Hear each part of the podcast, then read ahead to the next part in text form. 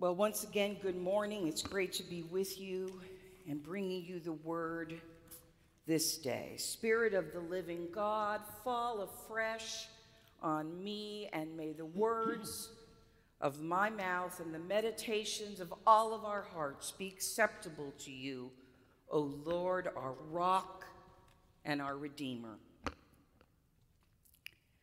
The first reading as is the custom after Easter, is from Acts 11 1 to 18. Listen. Now, the apostles and the believers who were in Judea heard that the Gentiles had also accepted the word of God. So when Peter went up to Jerusalem, the circumcised believers criticized him saying, Why did you go to uncircumcised men and eat with them? Then Peter began to explain it to them step by step, saying, I was in the city of Joppa praying, and in a trance I saw a vision. There was something like a large sheet coming down from heaven, being lowered by its four corners and it came close to me. As I looked at it closely, I saw four footed animals, beasts of prey, reptiles, and birds of the air. I also heard a voice saying to me, Get up, Peter, kill and eat. But I replied, By no means, Lord, for nothing profane or unclean has ever entered my mouth. But a second time the voice answered from heaven What God has made clean, you must not call profane. This happened three times. Then everything was pulled up again to heaven. At that very moment, three men sent to me from Caesarea arrived at the house where we were. The Spirit told me to go with them and not to make a distinction between them and us. These six brothers also accompanied me, and we entered the man's house. He told us how he had seen the angel standing in his house and saying, Send to Joppa and bring Simon, who is called Peter. He will give you a message by which you and your entire household will be saved. And as I began to speak, the Holy Spirit fell upon them just as it had upon us at the beginning. And I remembered the word of the Lord, how he had said, John baptized with water, but you will be baptized with the Holy Spirit. If then God gave them the same gift that he gave us when we believed in the Lord Jesus Christ, who was I that I could hinder God? When they had heard this, they were silenced, and they praised God, saying, Then God has given even to the Gentiles the repentance that leads to life. And then we come to John 13, the gospel lesson for today which is verses 31 to 35. Now, tell me if you've heard this anywhere recently. When he had gone out, Jesus said, Now the Son of Man has been glorified, and God has been glorified in him. If God has been glorified in him, God will also glorify him in himself and will glorify him at once. Little children, I am only with you a little longer. You will look for me, and as I said to the Jews, so now I say to you, where I am going, you cannot come. I give you a new commandment that you love one another. Just as I have loved you, you also should love one another. By this, everyone will know that you are my disciples if you have love for one another. This is the word of the Lord. Thanks be to God. So, where have you last heard this? Any of you heard this recently within the last couple months? Well, for those of you who were here on Maundy Thursday, which is the Thursday of Holy Week, I was here with Pastor Tim and we served communion and we had our Maundy Thursday and our Tenebrae and our Garden of Gethsemane evening together. And we read this passage. So, doesn't it seem kind of weird that the lectionary would put this passage during the Easter season because it's set right at the end of Jesus' life? These are the kind of things that pastors wonder about. Why would this be here at this time in the lectionary? One would think it would be more appropriate for Lent than it is for Easter. But in John's gospel, this farewell discourse of Jesus with the disciples immediately before the crucifixion regularly speak of his departure, which is a term that includes his death, his resurrection, and the return to the Father. So, this language is typical of John's gospel, where the incarnation is depicted as a journey from the Father down to earth and back to the Father again. And for that reason, today's selection is really apt for this season between Easter and Pentecost, which, if you, can believe it, Pentecost is only three weeks away already. Now, first, you have to look at the context in which this passage um, came. The verses right before it recount Jesus' prediction of Judas's betrayal, concluding with his departure from the group and the poignant observation, and it was night. The verses following the lesson relate to Jesus' prediction about Peter denying him three times. And between these two dark and foreboding brackets comes this declaration of Jesus' glorification. So you shouldn't lose this irony here, okay? At the darkest moment in the narrative, when the anticipation of human failure seems certain, because colleagues are conspiring to undermine the leader, this announcement is made of Jesus' glorification. His moment of exaltation and honor and praise is set against this backdrop of betrayal and denial. Okay? The word now that's so prominent in verses 31 of chapter 13 has a double reference. On the one hand, it comes at a time of incredible disloyalty and faithlessness, but on the other hand, at the right moment, the moment of fulfillment, the time for returning to the Father. Nothing's been left undone or incomplete, and Jesus' last words from the cross wrap it all up when he says, It is finished.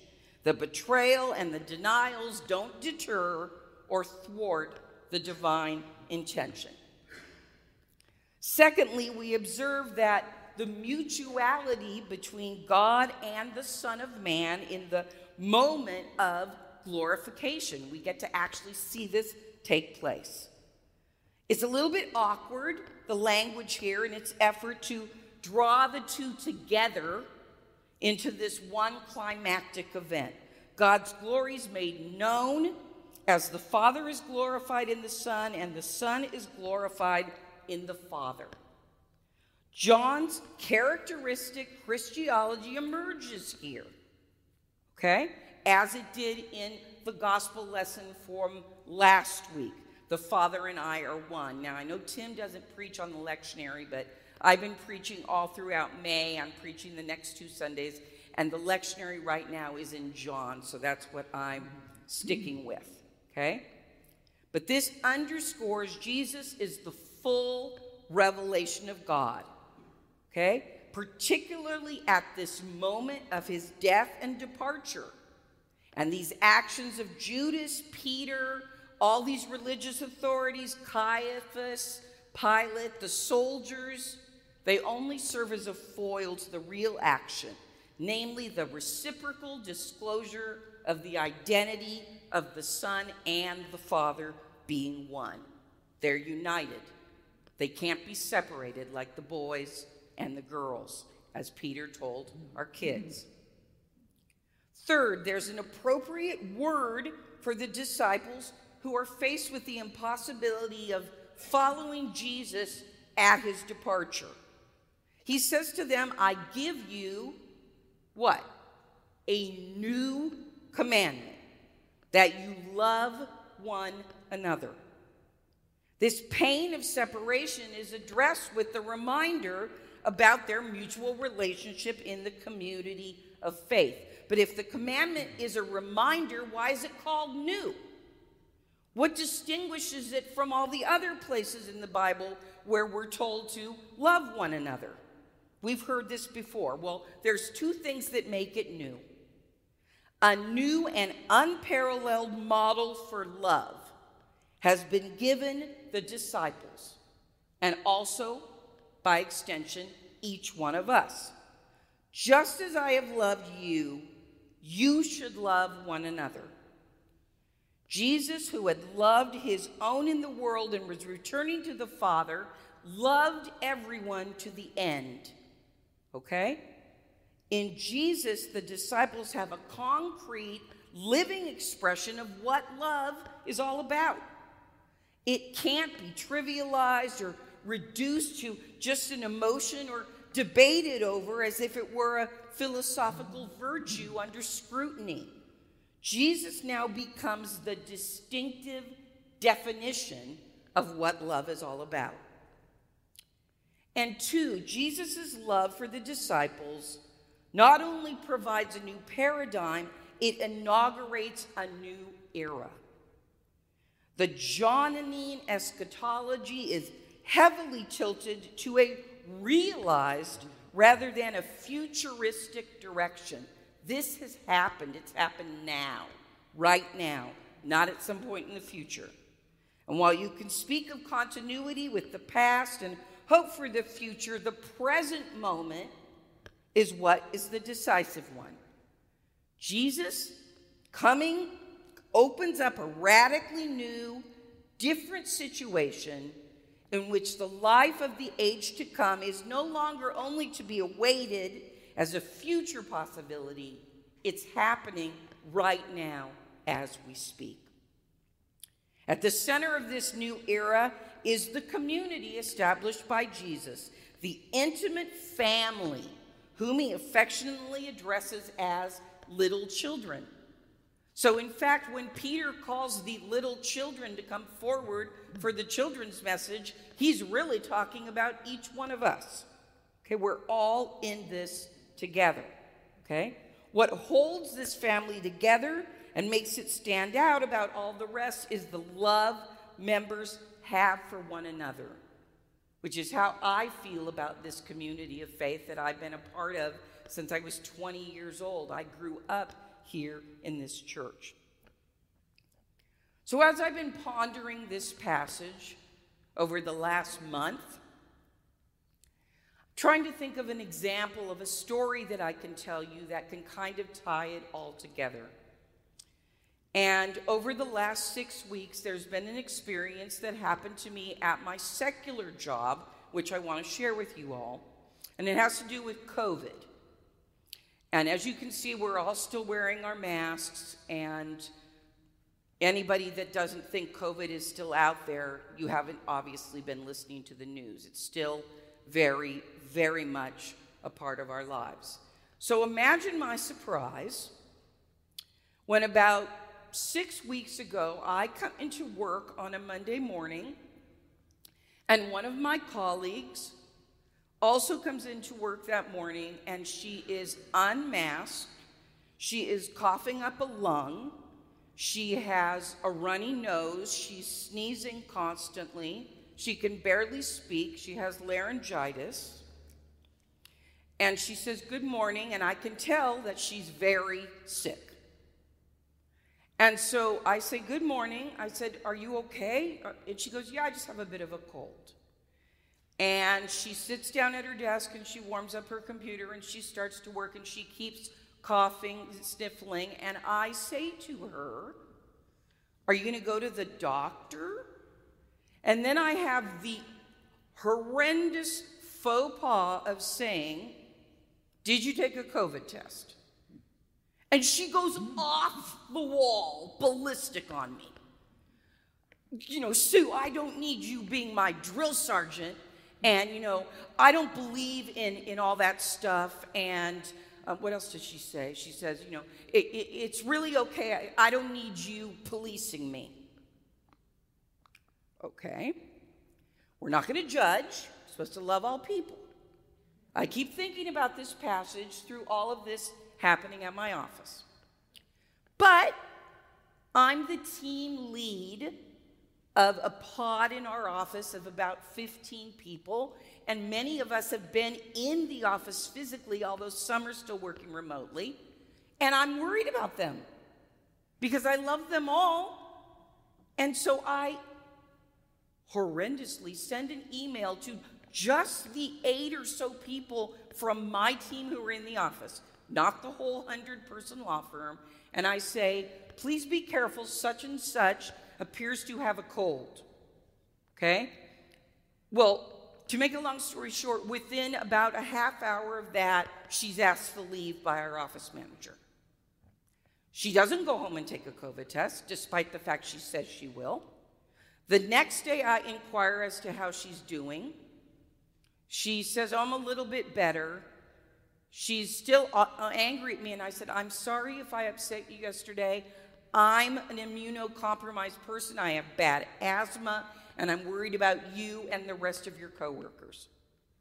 Well, we don't see her for four or five weeks after that. Sure enough, a few days later, I hear that she's tested positive for COVID. So she gets well, she works remotely, she never comes back to the office. Nobody really knows why. Okay? Then, about five weeks ago, four weeks ago, maybe, the office manager and my senior partner boss call me into the conference room. Well, it's never great when you're called into the conference room by your boss and the office manager. Okay? They sit me down. I'm like, what's the matter?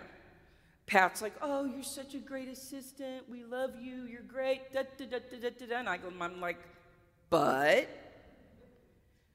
somebody for, filed a formal complaint against you for breaching their privacy regarding their illness. I'm like, what?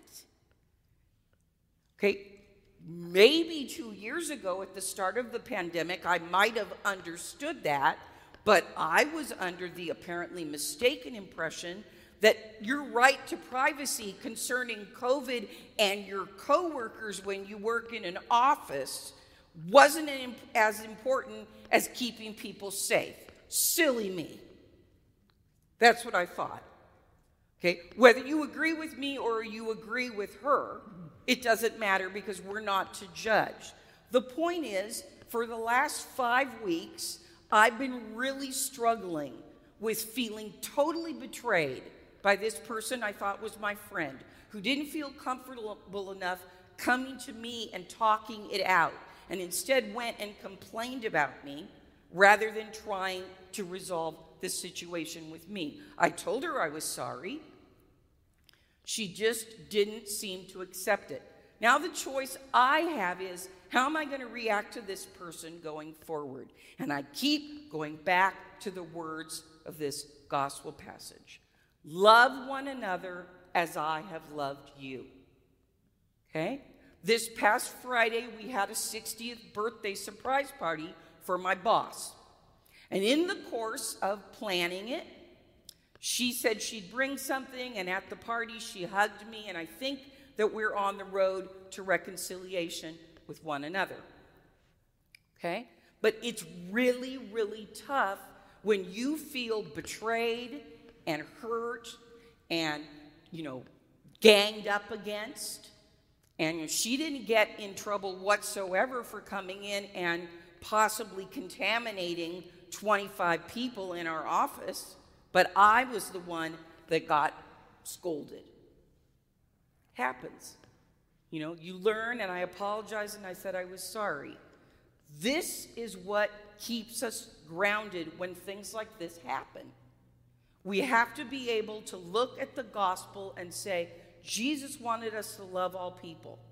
We're not to judge, we're to be open, we're to be forgiving, we're to be inclusive of all. And so that's how I try to live my life. You know, people think pastors are perfect, and clearly you're mistaken in that regard. We are just like you and the person sitting next to you. We do things that are perhaps a little unskillful. We apologize. We try to do it better next time. We try to live out the gospel that Jesus has taught us. Now, you might be wondering okay, how does the song Love Me Do have anything to do with this? Which is the title of the sermon. It must be rock and roll day because first we do a U2 song, and now we're talking about the Beatles. So, in the course of planning my boss's 60th birthday party, I think, okay, well, let me listen to some music back from 1962 when he was born. And one of the first songs that comes up is Love Me Do. You all know this song, okay? You've, everybody's heard this song a million times. First number one song the Beatles had in America. If you look it up on Wikipedia, you'll find out a lot of other interesting things about it, like they did three versions. They ended up going with the second one with Ringo as opposed to the first one. You can read about it on Wikipedia, it's interesting. But Love Me Do is exactly the type of song that reminds me of this passage. And every time I think of this passage, I think of that song. Because Jesus is basically saying, if you love me, do what I would do. Okay? If you say you love me, do to others what you would want them to do to you. So when I think of it that way, I really realize that with my coworker, my best horse forward is not to act resentful, not to be giving her the silent treatment and not um, welcoming her back into the office, but to, as my mother says, kill her with kindness, because that is indeed what Jesus would want me to do. Not be, um, you know, very upset and holding on to it forever, as that's only going to hurt me. I hope these uh, musings help you as you encounter many people in your world as you go out uh, and live it that upset you, that wrong you, that you don't agree with their opinions. It doesn't have to be, okay, I can't associate with that person. You love them anyway, and you let them be them, and you be you. Please pray with me. Gracious God, we thank you so much for this unending love that Jesus brought to each one of us. We ask that you have that love radiate through us so that when we leave this place, people will see in our words, in our deeds, in everything that we are, that we love as you have loved us. Help us to not be resentful and angry over those who wrong us Help us to observe this love me do attitude each day of our lives. In Jesus' name we pray. Amen.